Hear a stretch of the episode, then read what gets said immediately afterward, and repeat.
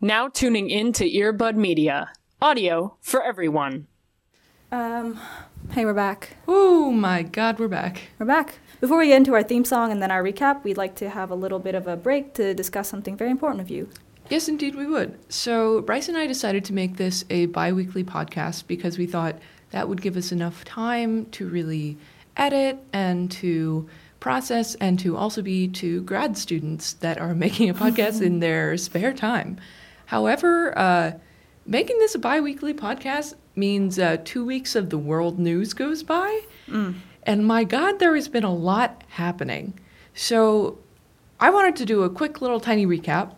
Uh, there have been a lot of events happening, of course, good, bad, some overwhelmingly bad. And there have been two big events that have gone by in recent weeks that I'd like to talk about. The first one was that Brett Kavanaugh was confirmed to Supreme Court. And the second one is that just yesterday, the New York Times found a leaked memo from the Department of Health and Human Services that declares that the current administration is attempting to qualify sex and gender as the same thing and something that is determined biologically from birth and uh, cannot ever be changed.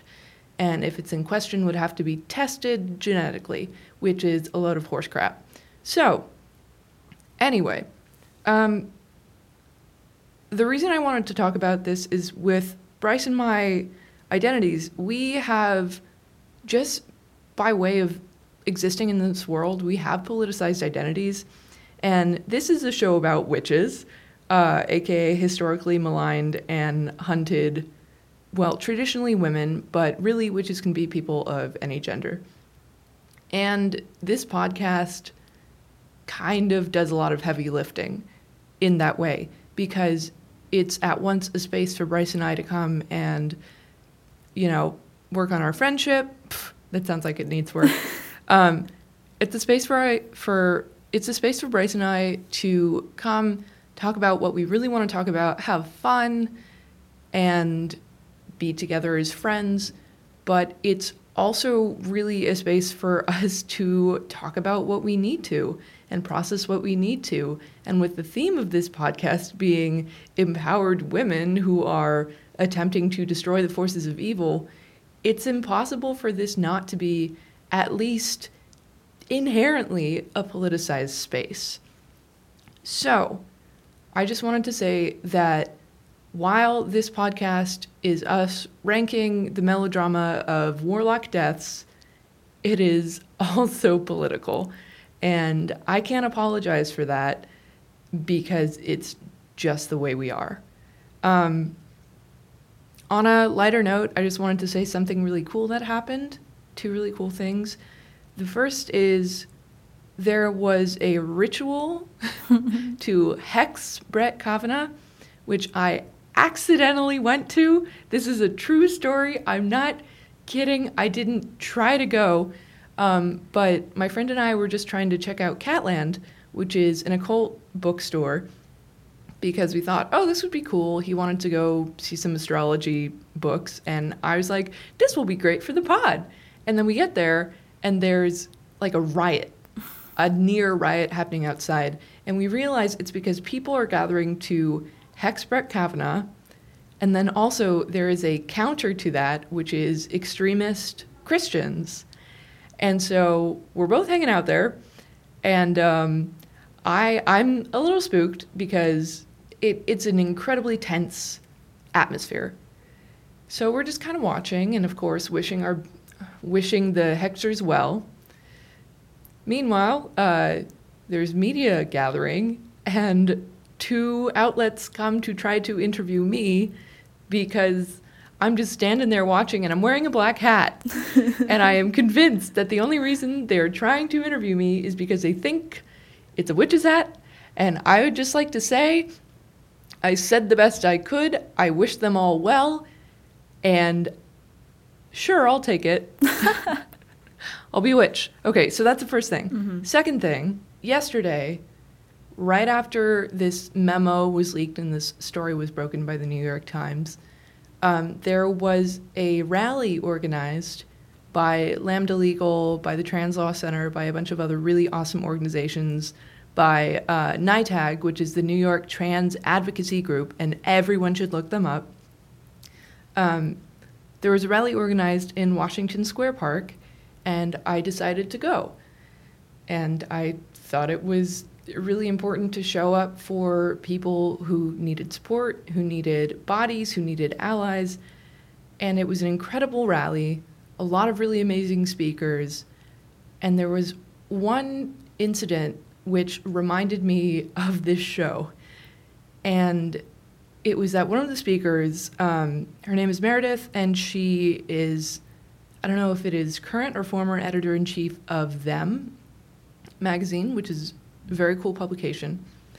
And she had a wonderful speech, and then she led everyone in a chant of, We have the power, yes. which was I could only immediately think of what I'd said before of we want the power, give us the power It's like an energizer bunny thing. Mm-hmm. But it was powerful. It it actually helped.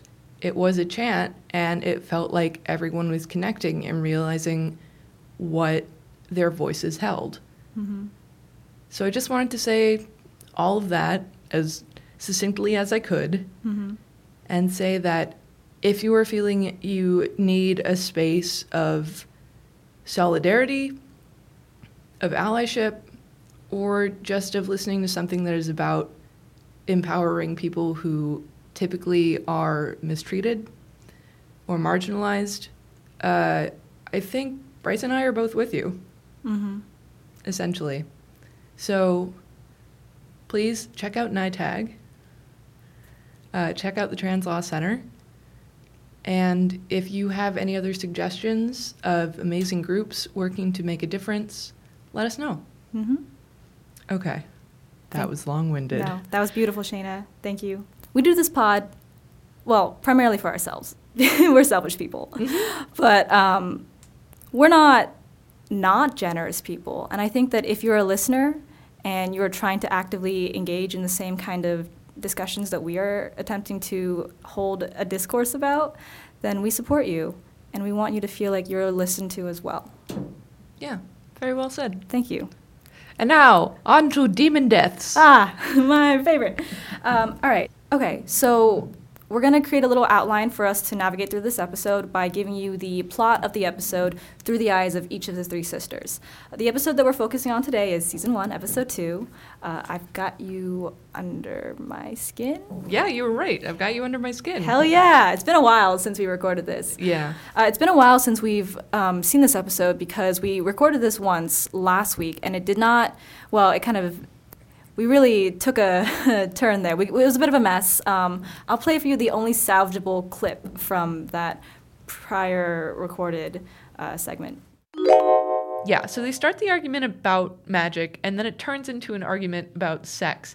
And then it's an argument about sex and magic, and whether you should be ashamed of using sex magic. How did we get here? I don't know. I think that was the greatest sentence I've ever done. And I gotta say that uh, the reason that it was a mess is because I was a mess emotionally um, after Supreme Court news, and so we're recording again as an act of self care. yes. hmm All right, so I'm Bryce, I'm Shayna, and this is Charmed, a A spellcast.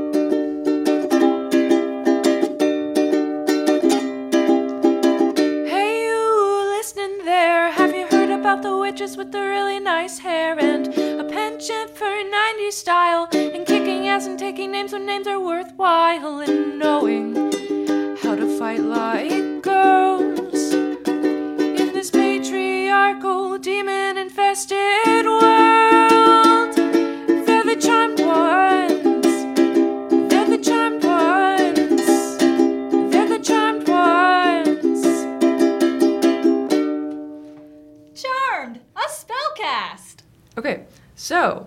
I've Got You Under My Skin was aired October 14th, 1998. It was written by Brad Kern and it was directed by John T. Kretchmer. Uh, um, before we get any further in this episode, yes, there will be spoilers. So if you have not watched or you want to watch, we recommend you do that now. So in this episode, Piper, Prue, and Phoebe go through three different character arcs. Let's talk about Piper first. So Piper, we find out, has quickly graduated to running the restaurant that she was auditioning for in the previous episode. And then she also has a bit of an emotional struggle wherein she tries to come to terms with the fact that she is a witch and how does that really reflect on her morally and how does it reflect on her past interpretation of what she is like on the inside. Uh, Phoebe, meanwhile, is having a bit of a different, more external conflict in which she engages in a relationship with someone who might not actually be who they say they are, and in fact might be trying to murder her. Murder? So, um, Phoebe uh, meets a person, she gets into a very terrifying conflict, and there has to be some kind of magical resolution. Uh, we'll get into that later. Um, and then, meanwhile, Prue is having a different emotional arc, one that is not so uh, what's the word? Violent? One one that is far more mundane, yes. I would say. Yeah, I think it's one that um, the average watcher could, the average viewer could probably connect to on a more day to day basis. Um, she goes through kind of in a, a romantic um, plot line. Yeah, she's heavily involved, well, both in a romantic plot line and then also in a professional plot line. Ah, yes, yes. So I think she connects us the most to what we assume this the this image of a professional working woman would be working through in her daily life. Um, and then we have the uh, other two sisters who are figuring out like, what do I do now that I'm a witch, and also how do I not get killed because I'm a witch. Yeah. they really. So we've, we've yeah. got three different genres in this episode. Yeah. episode. It's a it's a real fun uh, romp. Okay, so let's get into it. I'm gonna I'm gonna do something different because we are short on time and we're consummate professionals. Uh, I'm gonna describe the beginning of each scene, and then we're gonna say, do we want to talk about anything in it? And if we do, we're gonna stop and we're gonna reflect on the important topic that we wanted to hit. Okay, so first scene, um, Piper runs a restaurant. Uh, we learn that they agreed to not use their powers, and we also find out that Prue has just slept with Andy. There's so much in this scene. I don't know how we're going to do this because there's so much in this. Okay. So, uh, first very important thing is that Phoebe is wearing the cutest barrette ever. Bring back that hairstyle. Fashion watch. Um, second thing that is very important is that obviously we have a conflict between Piper and Phoebe in terms of attitudes about how to use their powers. Prue is absent from this conversation, but her presence is very strongly felt on the side of Piper. No, I'm afraid to use my powers because I don't know how to control them. I could accidentally freeze this entire restaurant. Phoebe, meanwhile, is having the time of her life and uh, uses her powers to pick up a man, which Piper is aghast at. Um, so that's we, we're setting up the opposite poles yet Mhm. again. Third thing that is very important in this this uh, pre-credit scene Yes. is that oh important thing of course is that we see brittany we get the setup with she has a Mm, hand tattoo That is one thing, yeah. and then she gets kidnapped by someone in her Yes. car Yes. so that's the setup for like the main action i would say Mhm. of this episode and then before the credits roll we have Inspector Trudeau and Prue, who have just spent the night together. Ooh. And Prue is sneaking the heck out, and the alarm goes off, and she throws it out the window with her powers. so even though Piper alleges that Prue is on the train of not using their powers, Mm. I don't. I don't think Prue totally is. I don't think Prue totally is. Mhm. I think Prue's a little bit of a hypocrite. Yeah, definitely. I mean, she'll she'll say outwardly, I don't think we should use it because of this reason and that reason, and also I'm very responsible, and I believe that we should all be responsible. But you know, on her own, when she has her own ability to make a judgment call, she can bend the rules a bit, probably because she feels she, she has that authority. Oh yeah, she Prue definitely feels like she has authority more than I think any of the three sisters. Even though Phoebe does what she wants. Phoebe has what I think she believes. I think Phoebe believes she has a lot of agency. Yes. I think Prue believes she has a lot of authority, and I think that Piper has a lot of Anxiety. anxiety. Hell yeah! All right. I think that was really what, all we need to talk about for that scene. Uh, so now we're doing the scene after the credits, and I think this one we should spend some time on. It's the family meeting scene. yes, but before we get to that, Yeah. do you remember where we are? Is it San San Clara, Santa Bernardino? Clara? Yeah, I think so. San Francisco. Ah. Okay, get a shot of San Francisco. Mm-hmm. Gratuitous. Gratuitous. Are you sure? My memory is short. Okay. Are we in Full House? That's right. We do Yeah. this like weird um, montage of San Francisco scenes, Mm-hmm. and I was like, yeah, this looks like a Full House intro. Sometimes the world looks perfect. All right, so we uh, we zoom in onto the Halliwell man. Well, we don't really, but like pretend that we are. We zoom in onto the Halliwell, Halliwell mansion, and um, everyone's there. It's the morning time, and we're having a family meeting. Yes, and before that, Piper is watching a documentary on the Salem witch trials. Oh yes, yes. Um, that, I think that's important to discuss. Yeah, and uh, and you can see the anxiety in her eyes, Mm-hmm. uh, it, which tells her that she will be punished for being a witch. So Yes. that worry is a brewing. Yeah. It's from this documentary that she learns that if you are a witch and you approach a church, you might get zapped by lightning. Yeah, because God likes killing people. Zeus He smites. manners. Yeah, God smites witches. That's what Piper learns. hmm So then um, Phoebe comes in, and uh, Piper's like, "Oh, where were you last night? Did you go out with that guy that you picked up with your mind powers when we told you not to do that?" And then Prue comes in, and they're like, "Oh, where were you last night?" Where were you? The only person who was home was Piper. yeah, she was watching her witch documentary. Watch. Piper is recovering from her boyfriend having been a warlock trying to kill her by watching documentaries about God wanting to kill her. Relatable. Relatable. Um, so I think at this point, it's really just we should just say that Phoebe and Prue. This is where we learn that they have differing opinions, on, not just on magic, but also on relationships and sex. Absolutely.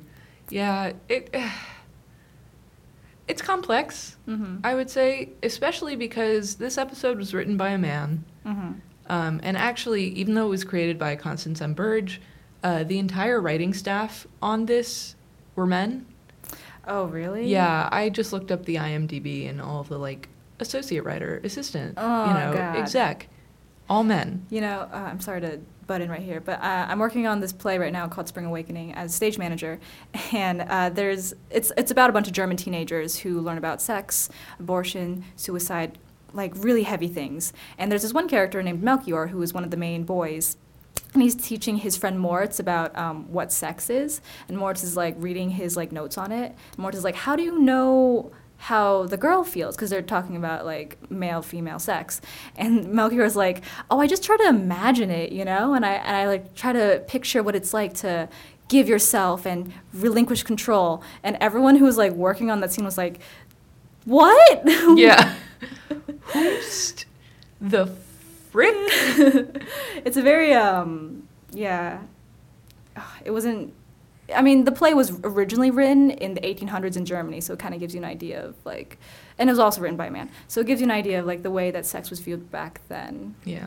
So right now on this podcast, what we're doing is we're talking about something that men wrote, and we're recontextualizing it um, as two women talking about women talking about sex. Bow, bow, bow.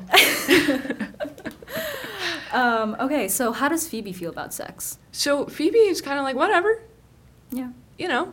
Do your Uh, be uh, do your thing, do whatever you want, do whomever you want, as Mhm. long as they give enthusiastic consent. mm-hmm. I added that part, but I think she feels that way as yeah well. i think so um, Prue says, "Oh, well, okay." Essentially, Prue cops to like, "Yeah, I had sex.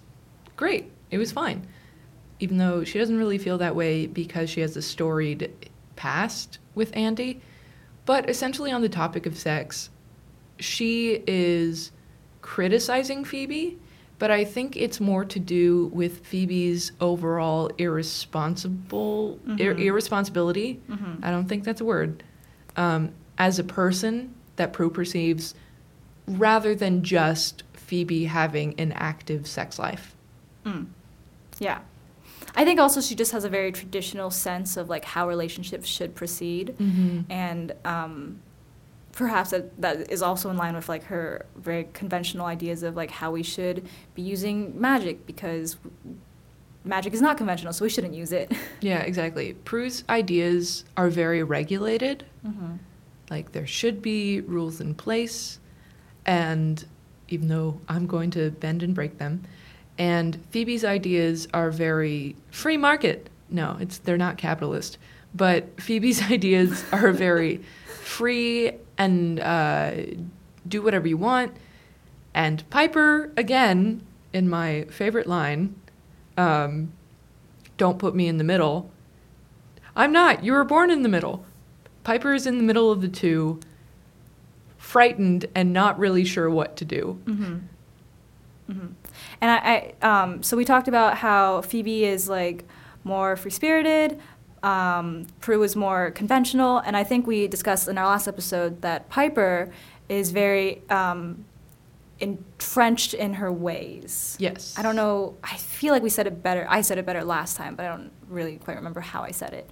But um, it's not so much that she's like as conventional or like she believes in certain things, but I think it's like she was taught a certain way, and now she wants to stick with like she has a very certain sense of self. Yeah. She well, she knows who she is Mm-hmm. essentially, Mhm. and she knows, or she thought she knew she, she thought she knew who she was, Mm-hmm. and now the order of the world has been mixed up, and she doesn't know where she fits in it. Yeah.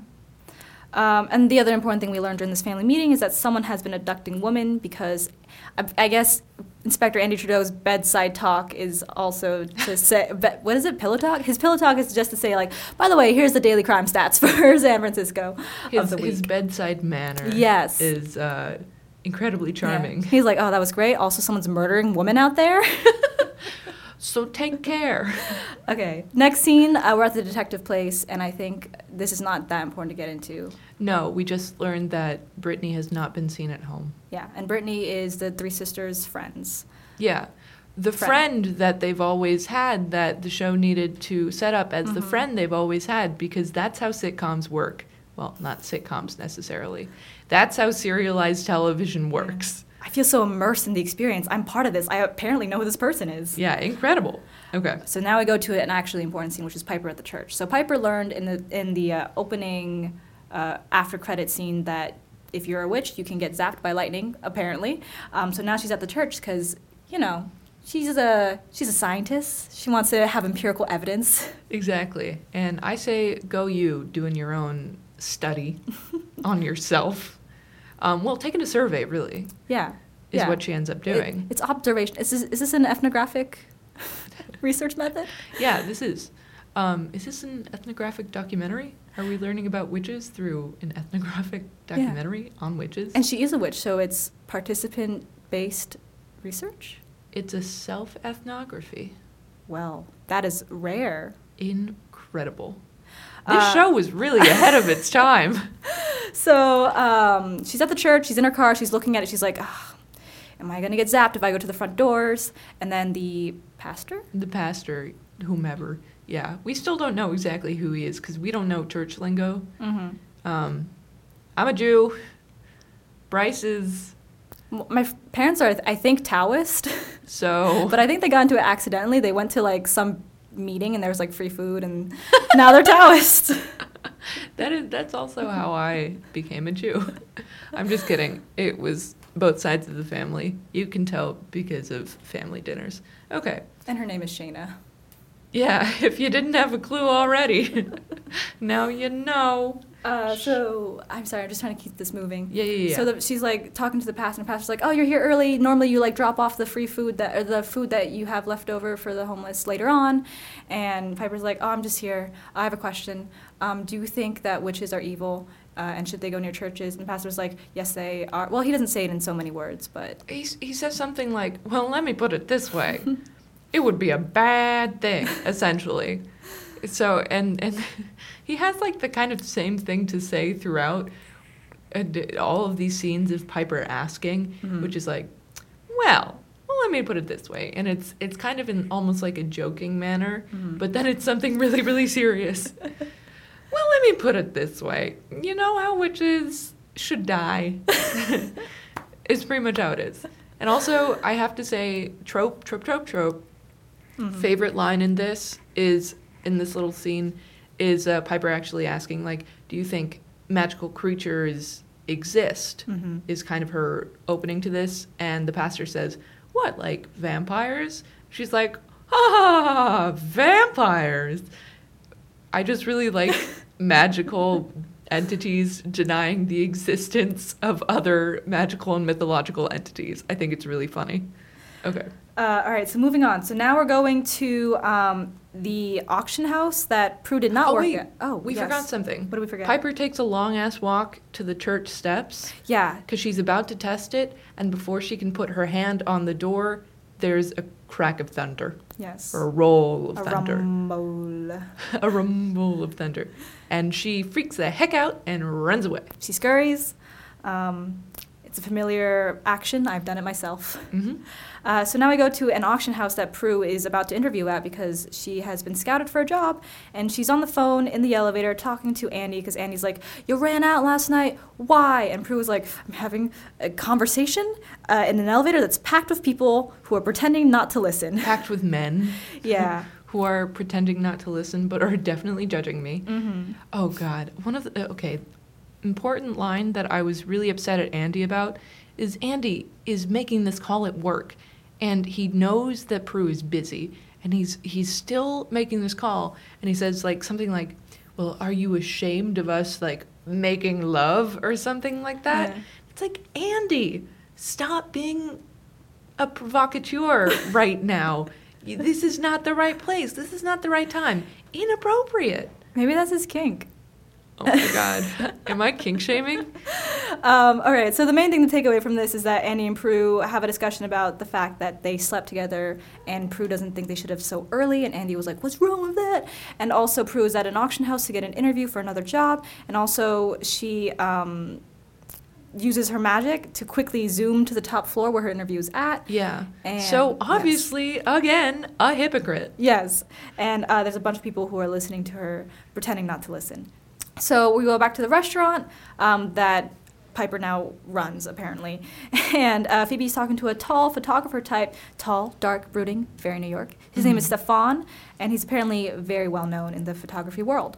Yeah, Stefan, stupid one name misogynist of the low voice. Predatory. That's what I wrote in my notes. Predatory with three exclamation points. I got a bad feeling about this guy, even though his name reminds me of the SNL character. Okay. So then we go back to the auction house, and this time Prue is actually at her interview, and it turns out the guy who's interviewing her, who now owns this auction house, was in the elevator. and was eavesdropping on a private phone call and judges her for it mm-hmm. really hard. Mm-hmm. Inappropriate. Yet again, all these men being inappropriate. Yeah, like you can have a personal life and still be a professional. Yeah, imagine that. We do it. I'm sorry. I take that back. We're not very professional. but we try really hard. Anyway, men in this episode do better. So Prue says a big statement about how she's the best person for this job, and how if he doesn't hire her, he's making a mistake because nobody's as good at what she does as she is. So good for Prue. Good for Prue. She's confident and she knows what she's about. Yeah. Uh, cut to Stefan. Yes. The occult satanic Porsche shoot with some wild rock music. Yeah, the rock music was a good touch. it really, really put me in the mindset of what's going on here. Satanism. Also, cars. Uh, so a lady is strapped down to some slab, and she's like, Stefan, don't do this. And Stefan emerges from the shadows, and he's like, No, it's not Stefan anymore. It's Javna. and he's no longer tall, dark, and brooding, very New York. Now he's old, decrepit, very wrinkly, uh, maybe still a little bit New York. How dare you? yeah, it's, it's like what you look like if you live in New York for more than a few months. And he's got laser eyes. Oh, yeah. He's pew, pew, pew. Look into his laser eyes. Oh my god. So he's got laser eyes and he literally sucks the life out of the young lady on the table, which is really freaking scary. Yeah. Um, not her life, but her age. I guess it's her life. It's her life. But she yeah, doesn't die. she's she doesn't die. She becomes old instantaneously. Yes. Okay. Um, cut back. Oh, sorry. Oh, sorry. I have to say one more thing about this scene. Okay, and then I'll let. Yeah. Okay. okay, so he sucks the life out. He turns back into Stefan, and then he holds up a well placed circular mirror, and he goes, "Look at me, I'm gorgeous." the mirror is so great. We discussed this earlier, but it's so great because it just cuts off all of the borders of your face. exactly. You can only see like his eyes, his nose, and his mouth. Not not really his chin, not his forehead. Really, it's just this little circle of a demon admiring himself. Good for him. Um, also, for those who are following along at home, yes, sometimes I'm mi- mixing up the actual order of the scenes, but you know what? This is my podcast. I'll do it how I want to. Uh, so now we're doing a scene in front of the church in which Piper and Phoebe are unloading the car, probably extra food from the restaurant that um, Piper is giving away for uh, charity purposes. And uh, Piper says, You probably should be more careful um, dating people. And Phoebe's like, Um, yeah, so Phoebe is helping Piper unload mm-hmm, and bring the food to the church. mm-hmm. And they're having a conversation about sex in which Piper says to Phoebe, like, you should really be more careful. And she says this thing in which she's like, wait, you've had sex on the first date? Don't answer that. Which is a mindset that I don't relate to anymore, but I did at one point, and could be construed as prudish. prudish. okay. Um, but also really just I think is trying to connect with Piper as a cautious character. And Phoebe is a character who is saying, you know, don't judge me for this. Um, I have the right to use my powers however I want. I have the right to have sex with whomever I want. So it's basically just an echoing of their big family meeting. Um, and then there's this age old, my friend has a problem, Mm-hmm. which is just, again, Piper talking to the pastor about witches again, which he Mhm. says. And in this, he says, in no uncertain terms, if you go by the Bible, a witch shall not be suffered to live. You should put her to death. Yes. Uh, and then also, Phoebe goes on a little walk and she is buying some gum or something. And she sees a couple trying to buy lottery tickets and she sees into the future, discovers what their winning lottery numbers are, tells it to them, and is like, oh, I think I will also buy a lottery ticket. Mhm, So she's trying to use her powers for personal gain. Exactly. So the only person who is not using her powers for personal gain is Piper. Yeah, so the detectives are staking out the restaurant where um, Piper works because that is where a lot of girls have been dis- disappearing from. And as we know, there is someone out there abducting women. Um, and inside the restaurant, apparently, this is just like a powwow for every fan- friends and family to just kind of talk and hang out. So Phoebe's uh, this on a date. Uh, Prue comes in and pulls Phoebe to the back room and gets into an argument about this. Piper's like, "Hey, I'm working here. Uh, can we not do this?" Can we not be in my kitchen uh, arguing about magic and also sex? Because those are the two things I'm uncomfortable with. She's like, my uh, neuroses right now, all of them are just All of like, them, right here. My sisters, sex life, magic. my fuck. job. Oh, shoot!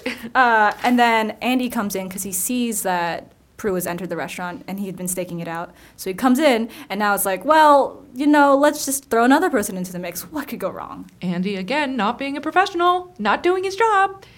And Piper freezes everyone because she is freaking the heck out and she Mhm. needs them all to stop. Mm-hmm. And the witches don't freeze. So, this is where we get this very important piece of information in this universe.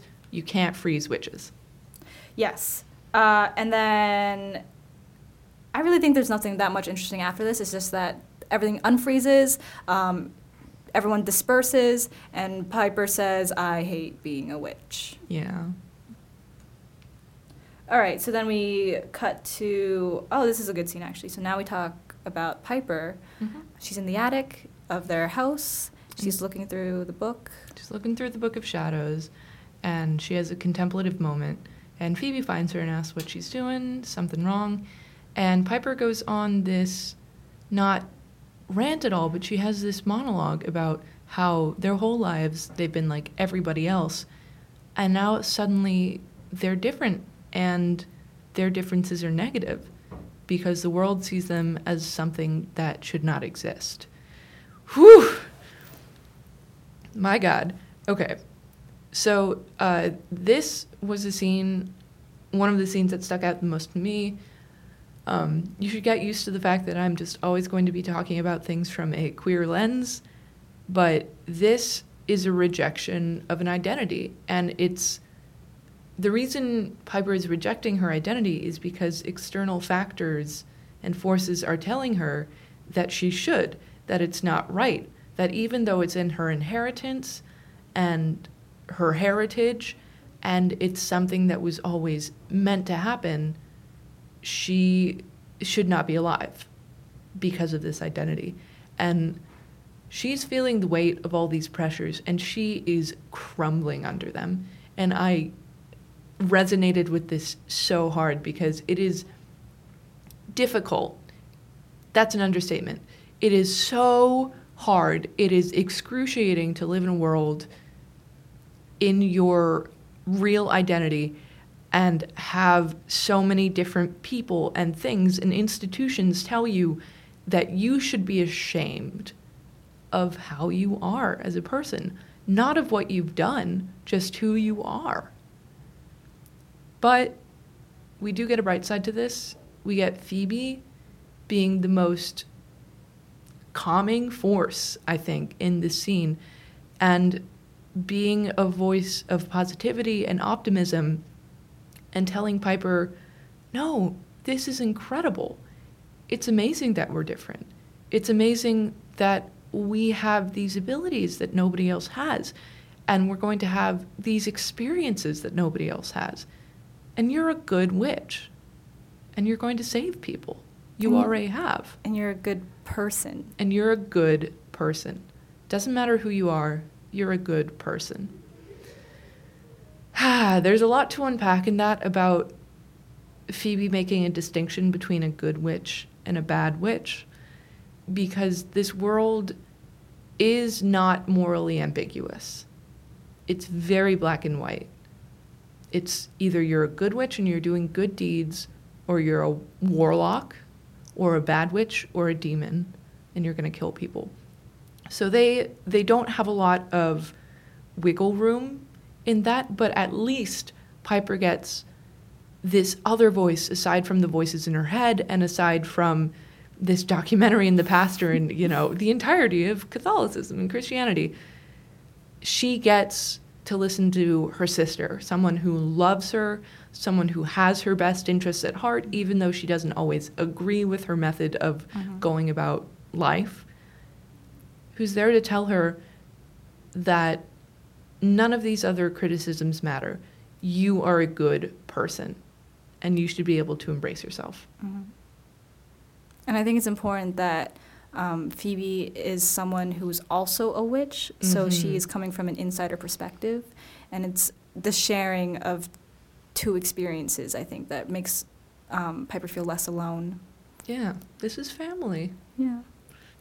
In psychological research, there's something called the minority stress model that has been discussed at length by the great Mark uh, Hatzenbuehler. Um, and the idea behind it is that the reason why there's a health disparity between minorities, people of a, minor, a minority group or stigmatized group, and those of a non minority or stigmatized group is not because they have inherent physiological symptoms that make them like less healthy. It's because there is a link between stigma and lower health. Um, so the idea is that there are three interacting um, pieces of it. There's a structural uh, stigma, such as uh, state policies, institutional practices, that is actively like working against you and denying you like insurance, denying you care at certain places. There's also interpersonal stigma, so you could get physically abused, you could get rejected. But anyway, the idea is that you're discriminated against people to people. And then the last bit of stigma that contributes to lower health is individual. So this is often self stigma. Um, and that's the idea that you are internalizing what everyone is saying about your group, and you're saying, This is true. I have a lot of cognitive and affective reactions to it that is actively lowering my ability to cope and to be a healthier person. So you can be a minority and say, everyone knows you're a minority, um, and you will feel a lot of stigma, and you will feel like you have less chances to live a healthy life. But you can also be a part of minority that no one really recognizes it f- from the outset because you might fit in or you might like be passing. Um, and that's called a concealable stigma. And the idea in research for a long time was, oh, people who have a concealable, st- concealable stigma don't have lower health because they are able to navigate the world without feeling as if they are being forced to undergo certain forms of discrimination. But recently, people have been saying that a concealable stigma might actually still be um, affecting you, partially because of this individual piece of the minority stress model. So, um, there was another study done by this guy named Eric Schrimshaw, who was actually the professor that taught my thesis seminar class. And he did a giant survey of behaviorally bisexual men who were um, quote unquote closeted. So they hadn't really told people that they are bisexual, and especially they hadn't told their partners. And this survey was done primarily with behaviorally bisexual men who had female partners. Um, so concealment is the idea that you are hiding some aspect of yourself from the public. Like you're actively trying to keep this a secret. And then disclosure is the idea that you are sharing personal information with others. And the idea is like, oh, if you have high disclosure, then you have low concealment, or vice versa. Okay, so the reason why Professor Schrimshaw did this study is because he wanted to explore why it was that, on average, bisexual men had lower mental health than gay identified men because the idea is that if you are gay identified people will discriminate against you more. And he learned that for bisexual men a lot of them were engaging in concealment which is a desire to hide because um, they felt like there wasn't like a, a source of community for them. And this concealment was what was actively contributing to their lower mental health um, which goes back to the minority stress model where the individual self stigma is a large component of what links stigma to your um, health disparity. And then I think another thing that they discovered in the study, which is, you know, not saying that this is law, obviously you need to have reproducibility, but from this one study, we're getting the idea that concealment could also be linked to lower mental health because of the two ideas of social support and internalized homophobia. So when you conceal, you are actively isolating yourself and avoiding groups that could provide external support, which is very important because, as we learned in the case of Piper, sometimes if you are left to the voices in your head, you might go a little batty. Um, so that is the idea that social support is affected by concealment, which affects your ability to have resilience and to cope with um, stress. And then internalized homophobia is linked again to what we said about self stigma. Um, and that's the idea that you yourself are ashamed of who you are and you're constantly monitoring uh, why am I like this? I can't tell people. Did I tell this person? Blah, blah, blah, blah, blah. And that is creating a lot of inability to focus on your interpersonal relationships. It's the inability to really um, promote healthy behaviors in yourself. By the way, Professor Schrimshaw, if I am completely butchering this, feel free to just see me on campus and give me a good solid slap because I would have deserved it. Just a little kick. Just a little kick, yeah. Give me one in the shin. I don't need those shins. Um, so, and I also think it's important here to mention that this is not really a generalizable study to everyone in the LGBTQ plus population. It was mainly bisexual men who were not identified as bisexual, um, who didn't self-identify. Um, so to recap, uh, why I wanted to bring this up in relation to what we have just seen in the scene with Piper and Phoebe coming to terms with the fact that Piper is a witch is because a lot of the internal struggle that Piper went through was um, a feeling of self stigma. She felt like all of these uh, structural interpersonal relationships were telling me because her interpersonal relationship with her pastor, the structural relationship of like how the Church of Church of Christ, the Church of Catholicism, Catholic Church. Yes, yeah. how the Catholic Church views who she is. She thought to herself, "I am no longer worthy, or I am no longer like the good person that I want to be, or that I thought I was." And all of this like constant self-evaluation um, well, we don't know if it was really like causing her poor health, but I'm just It sure seemed like it though. yeah, I'm just linking it to this um, discussion in the wider public health literature that when you have this kind of um, internalized stigma, it is really It seems difficult to break out of without a community. yes, yes. There was a word that I was looking for. It's very bad for you. It's very bad no, I had a better word for it. I just get nervous. Detrimental? When I'm, like, talk- detrimental. It's extremely detrimental It's to your mental detri- and emotional health. Yeah. Um, and I'm sorry, I, I will say one last thing and then Yeah. we can move on. Totally. Um, and I, this is not like totally related to the show, but I thought it was really cool for good old Prof Schrimshaw to, good old Prof Scrimmy to uh, mention.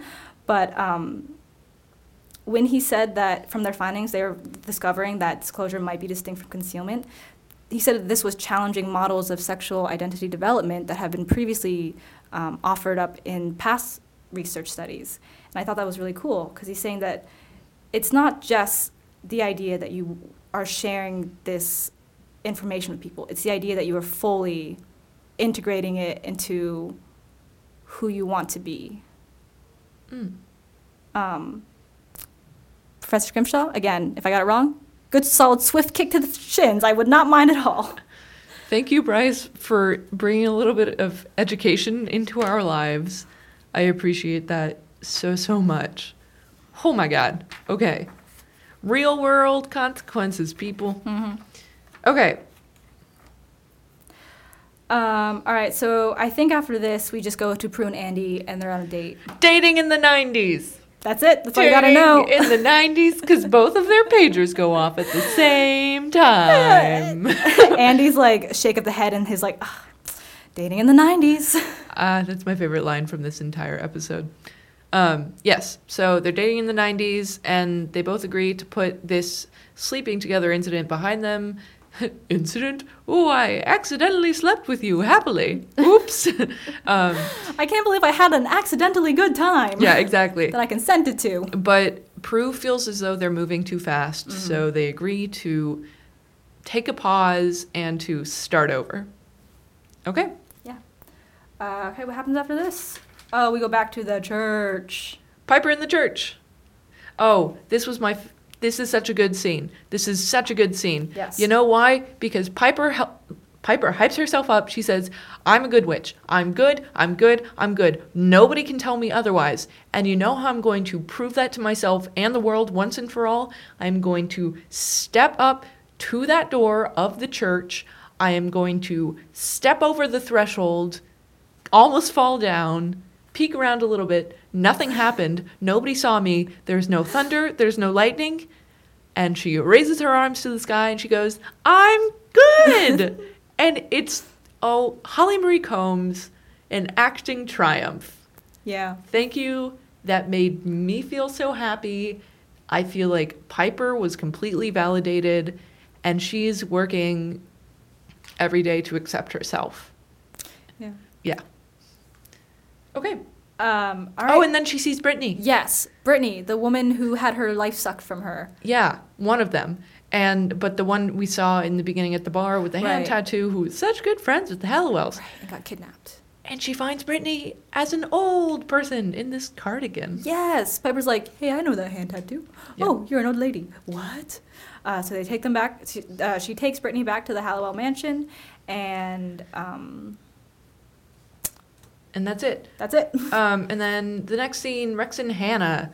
Um, so it's Prue's final interview, and she's identifying various artifacts and artworks, and then accidentally a paint can spills from a ladder, and she uses her powers once again in weird CGI paint to deflect the paint, and it gets on Hannah, who is I guess the assistant's shoes, and splatters, and. Uh, Rex offers her the job. She takes the job and she runs the heck out of there.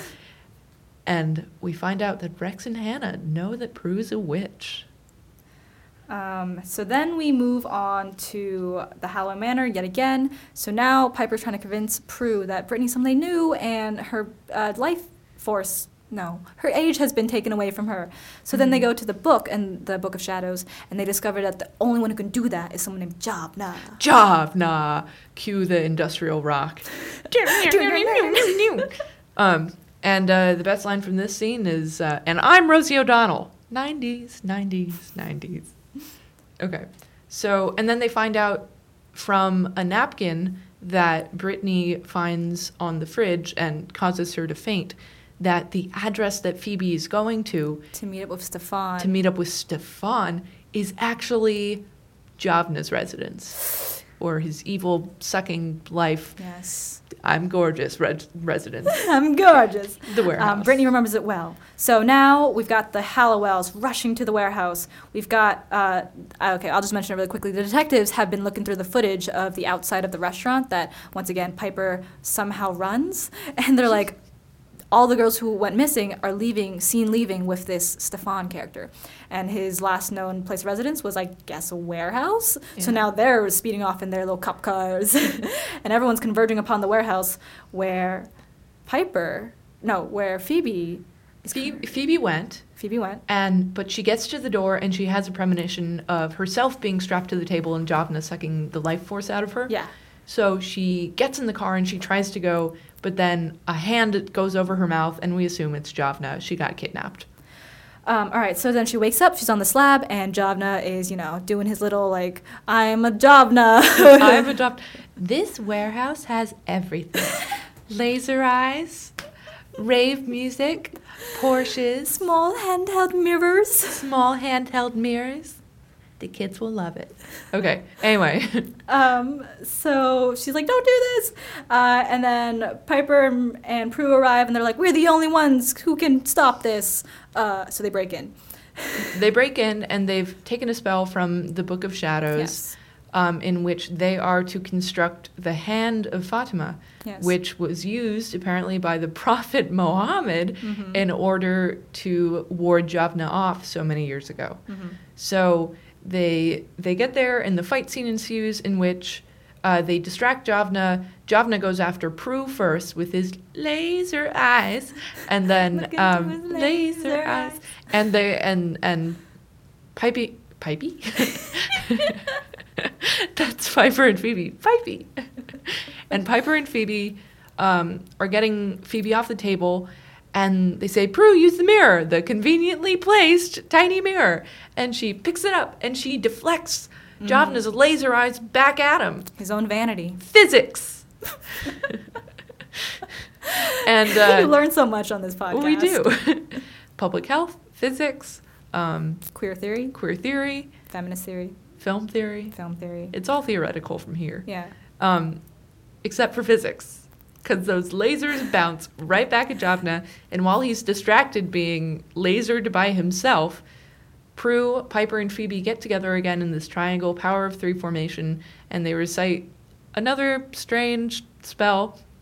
And Prue is the one who develops the hand of Javna with little wriggly, not hand of Javna, the hand of Fatima with little wriggly snake shadowy things, and they defeat Javna in this like five stage devolution of Yeah. a of a demon body. Yeah. It's like him, then his like bones, and then that turns into Dust, Dust. and then the dust blows away. so, Bryce, yeah. on a scale from Jeremy to Jeremy, Mm-hmm. as you might remember, Jeremy was the warlock they defeated in the first episode. Mm-hmm. On a scale of Jeremy's, Yeah. how melodramatic do you think this death was? Um, out of like five Jeremys, I honestly think this was like maybe a three. Mm. Okay. See, I would give it points for these stages of Uh, yeah. of dissolving Yeah. Javna because I thought that was pretty dramatic. Yeah. But he did not give a monologue. He didn't give a monologue. And my reasoning was that um, the whole fight scene was very fast. For Mhm. instance, with the original Jeremy, uh, there was like this whole process where he struggled with the in the elevator with um, Piper, and then she escaped, and then they went home and then they did the like voodoo doll, and then he still like he like survived that, and then he got into their house, and then they barricaded their attic. It was like a whole process. Yeah, I would agree with you. Three three out of five Jeremys for Javna's death scene, and I would also say that in this episode in particular, the demon was absolutely not the most important part. Um, I yeah, would say yes for sure. the through line, even though Prue also had her thing with Andy and, and figuring that out, I would say the most resonant through line for me was that of Piper's story of learning to accept herself as a witch. Mhm. And I think that because we're still so early in the series and we're still learning like how do these three people grapple with this very new occurrence in their life, I think that that was an important thing to touch upon because that is the, one of the first things that happens. You're like, okay, now this new thing has happened. How do I emotionally resolve this with who I am? Definitely. So they've defeated Javna. Darryl and Andy get there after the fact, and um, the three, the charmed ones, have to pretend that oh, Phoebe was just about to leave, but then the the car stalled or wouldn't work or something, Uh-huh. and Andy reaches over and turns on the ignition and is like, huh, Odd. odd. Something suspicious is going on here, says Captain Trudeau, or invest whatever his name is. Captain Trudeau. Captain Trudeau. I, I think uh, Inspector Trudeau. I might take the reins here and just kind of wrap it up because I think it. that this was really the last thing that happened, and the only thing that we really learned from this final scene was that um, uh, T.W. King is five eleven, Ah, yes, very important. and Prue is five three. Yeah. Yeah. She's an inch taller than you. Or no. she's a quarter of an inch Excuse me. taller than. There you have it, folks. That's it. That's the episode. Um, and then, of course, they do a little toast at the very end, back in Quake, to the power of three. Yeah. So they have a little nice uh, ending, uh, centering the three, essentially. There we go again. Thank you for listening. I gotta run. Thank you for listening. I'd like to let everyone know that this morning, even though we only had an hour to record, um, Bryce went to Zabar's and got me black and white cookies because I have a really long day, and that's the power of friendship and the power of two. So what do you do? Um, oh golly. so thank you everyone so much for listening. Um, Uh, please tell your friends Mhm. about us, the two idiots. Yeah. Uh, rate, review, subscribe. And if you have any thoughts about what we said today, because, you know, we only have two thoughts. and you would likely have more as a collective hive mind. So uh, comment on our social media channels, email us. Uh, we'll put that on the description. Yeah, charmedspellcast at gmail.com. Yeah. You can also find us on Instagram at charmedspellcast. And um, please get ready to listen to. Oh, I should say, uh, the songs that you have heard so far are original. I am the person who is both recording and writing them, and you will get a new song every single week. Thank you so much, Shayna. All right. Uh, we'll, we'll catch you next time, I guess. Yeah, catch you later. Bye, listeners. Bye.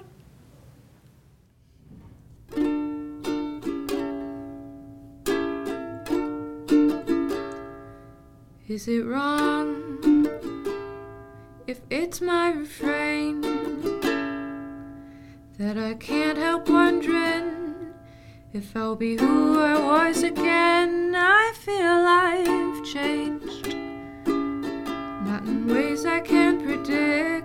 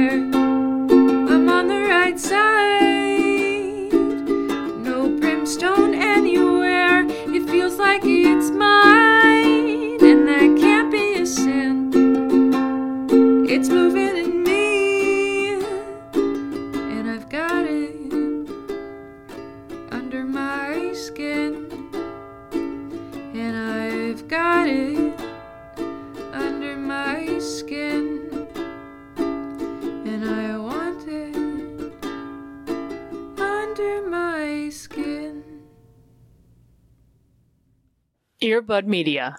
Audio for everyone.